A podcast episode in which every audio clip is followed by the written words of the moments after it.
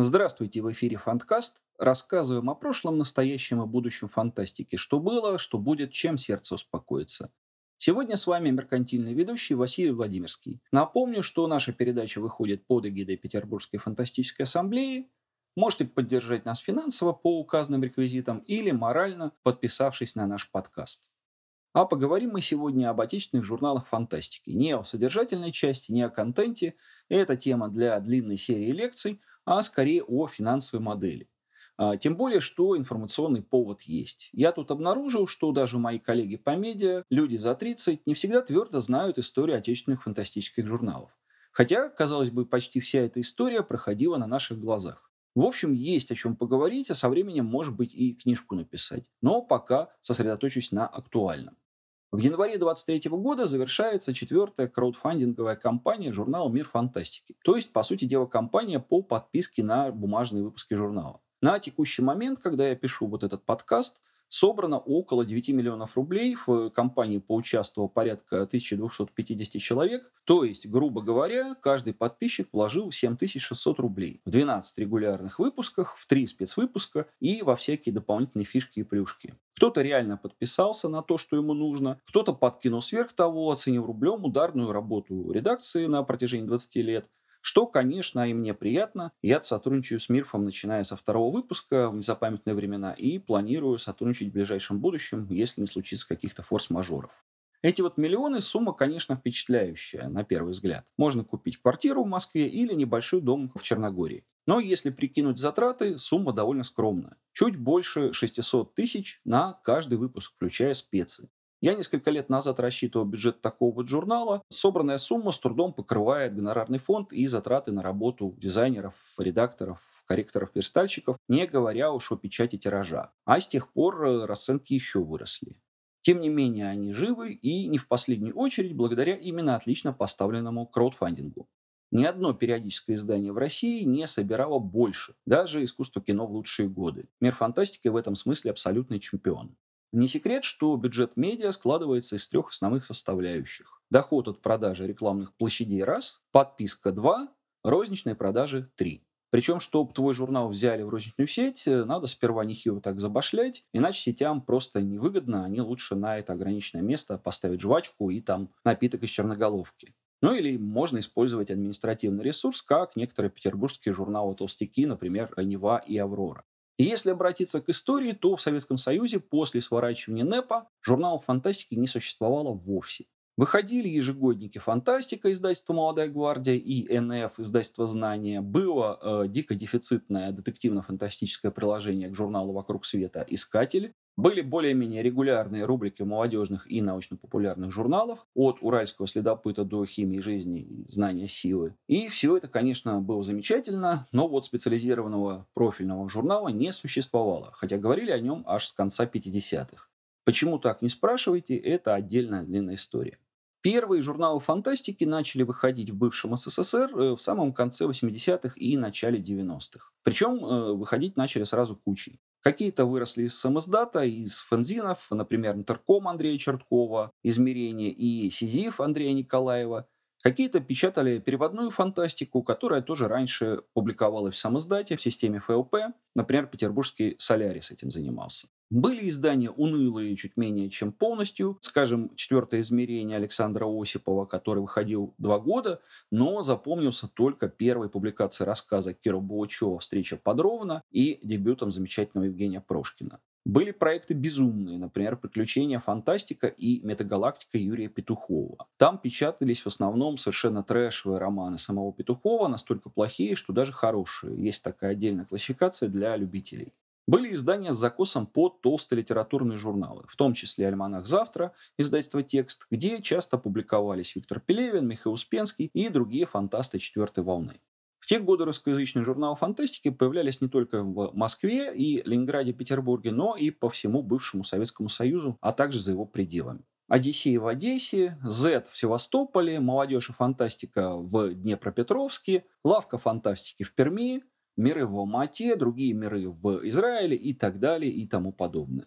Большинство журналов первой постсоветской волны закрылось после первого, второго, третьего номеров. Как правило, возникали они при фирмах-однодневках и прекращали существовать после того, как эти фирмы переключались там на более прибыльную торговлю китайскими пуховиками или погибали из-за конвульсии постсоветской экономики. Реже журналы гибли из-за перфекционизма редакции, но такое тоже случалось. Тут можно назвать Интерком, петербургский и московский журнал «Завтра», то есть «Альманах». Все-таки журнал – это прежде всего периодическое издание, и когда оно выходит фиг знает с какой регулярностью, охладевают и читатели, и инвесторы, и сама редакция. Но было два важных исключения, и о них стоит сказать отдельно. Лучшим и, на мой взгляд, до сих пор непревзойденным журналом фантастики в ту эпоху стал Фантакрим Мега, выходивший с 90 по 95 годы. И за счет раскованного изобретательного нонконформистского дизайна, и за счет разнообразия содержания, там печатались и классики западной фантастики, вроде того же Пола Андерсона, и какие-то не совсем очевидные по тем временам, но блестящие авторы вроде Уильяма Гибсона или Дэна Симмонса, и наши фантасты четвертой волны, и много что еще. Публиковались лангриды, публиковались интервью, новости фэндома, всякое. До сих пор время от времени заглядываю в интервью Брюса Стерлинга и Вячеслава Рыбакова. Там есть важные для понимания контекста эпохи фрагменты, которые, в общем, стоит процитировать еще, еще, еще раз. Короче, яркий, новаторский, бойкий журнал, который удовлетворял запросы молодых любителей фантастики. Ну, а выпускал его Минский издательский дом «Эридан». В начале 90-х это такое издательство, которое реально рвало советский постсоветский книжный рынок. Просто для понимания контекста, когда Эксмо и АСТ там, с Центрополиграфом и Северо-Западом были мальками в этом вот рыночном море, Редан уже выглядел таким китом с гигантскими тиражами и огромным охватом. На него работали сотни, без привлечения писателей и переводчиков по всему бывшему Советскому Союзу, включая Москву и Петербург. Потом, правда, руководство холдинга пошло в белорусскую политику, сделало ставку не на того кандидата в президенты, и на этом история издательства фактически завершилась. Им Димаша не простили. Но в альтернативной истории центр русскоязычного книгоиздания мог бы до сих пор находиться в Минске, и Олег Новиков ездил бы туда на поклон. Было бы очень забавно. Второе важное для нас событие в постсоветской медиаиндустрии. В 1991 году в Москве вышел первый номер журнала «Если». Александр Шалганов, бессменный главный редактор этого издания, в отличие от редакции Меги, сделал ставку на верняк. То есть на первом этапе журнал печатал почти исключительно переводную фантастику авторов первого ряда. Мне кажется, это было не самое удачное решение тогда. Если приходилось конкурировать с книжными издательствами, буквально сорвавшимися с цепи, и, в общем, не очень понятно было, зачем читателю покупать журнал с романом Хайнлайна, Гаррисона или Пола Андерсона, если этот роман уже вышел в твердом переплете или вот-вот выйдет. То есть Шалганов рассчитывал не на сообщество любителей фантастики, а на казуалов, на случайных читателей. С другой стороны, спрос на фантастику в начале 90-х был настолько велик, что если выживал вполне успешно, места на рынке хватало практически всем. Впрочем, тогда журнал готов был меняться и отвечать на вызовы эпохи. В конце десятилетия, если сделал шаг навстречу русскоязычному фэндому, сначала появился так называемый журнал в журнале «Интерком», раздел на несколько страниц, который готовил Андрей Чертков. Потом в «Если» стали публиковать повести и романы отечественных писателей, включая Сергея Лукьяненко, только входившего в моду. Все это помогло, если остается самым долгоиграющим журналом фантастики на постсоветском пространстве. Он выходил с 91 по 2012 годы, то есть 21 год подряд. Дальше была история с неудачной попыткой возродить журнал в 15-17 годах, когда за три года вышло 11 выпусков всего, но к этому я еще вернусь.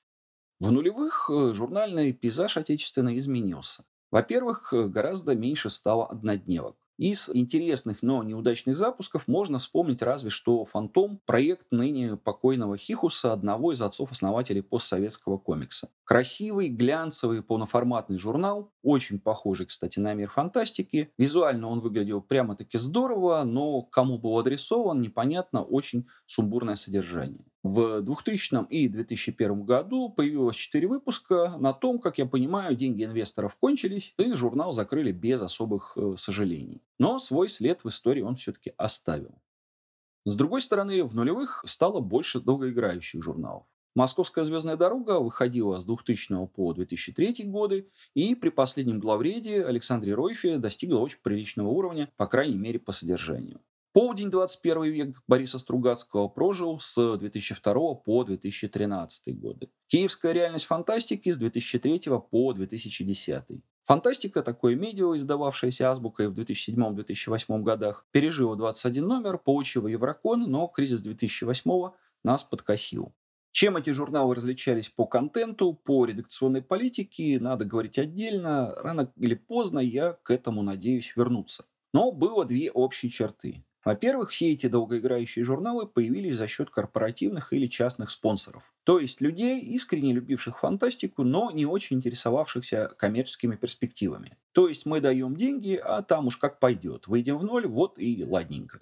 Во-вторых, э, все эти издания жили в финансовой модели 90-х. К тому моменту, когда большинство медиа основное финансирование получало за счет продажи рекламы, журналы фантастики существовали за счет подписки и прямых продаж. И тут, в общем, понятно, в чем дело. Реклама в таких СМИ могла заинтересовать только книжных издателей, а у них никогда не было лишних средств. Лучше уж разместить сотню плакатов в московском метро, где эффект очевидный, чем на страницах журнала. Ну и сам формат этих изданий не располагал к такого рода деятельности. В основном журналы фантастики выходили с черно-белым блоком в формате дайджеста. Понятно, что тратиться на маленькую черно-белую рекламу для серьезной конторы бессмысленно. Лучше уж дать модуль в Esquire или Forbes.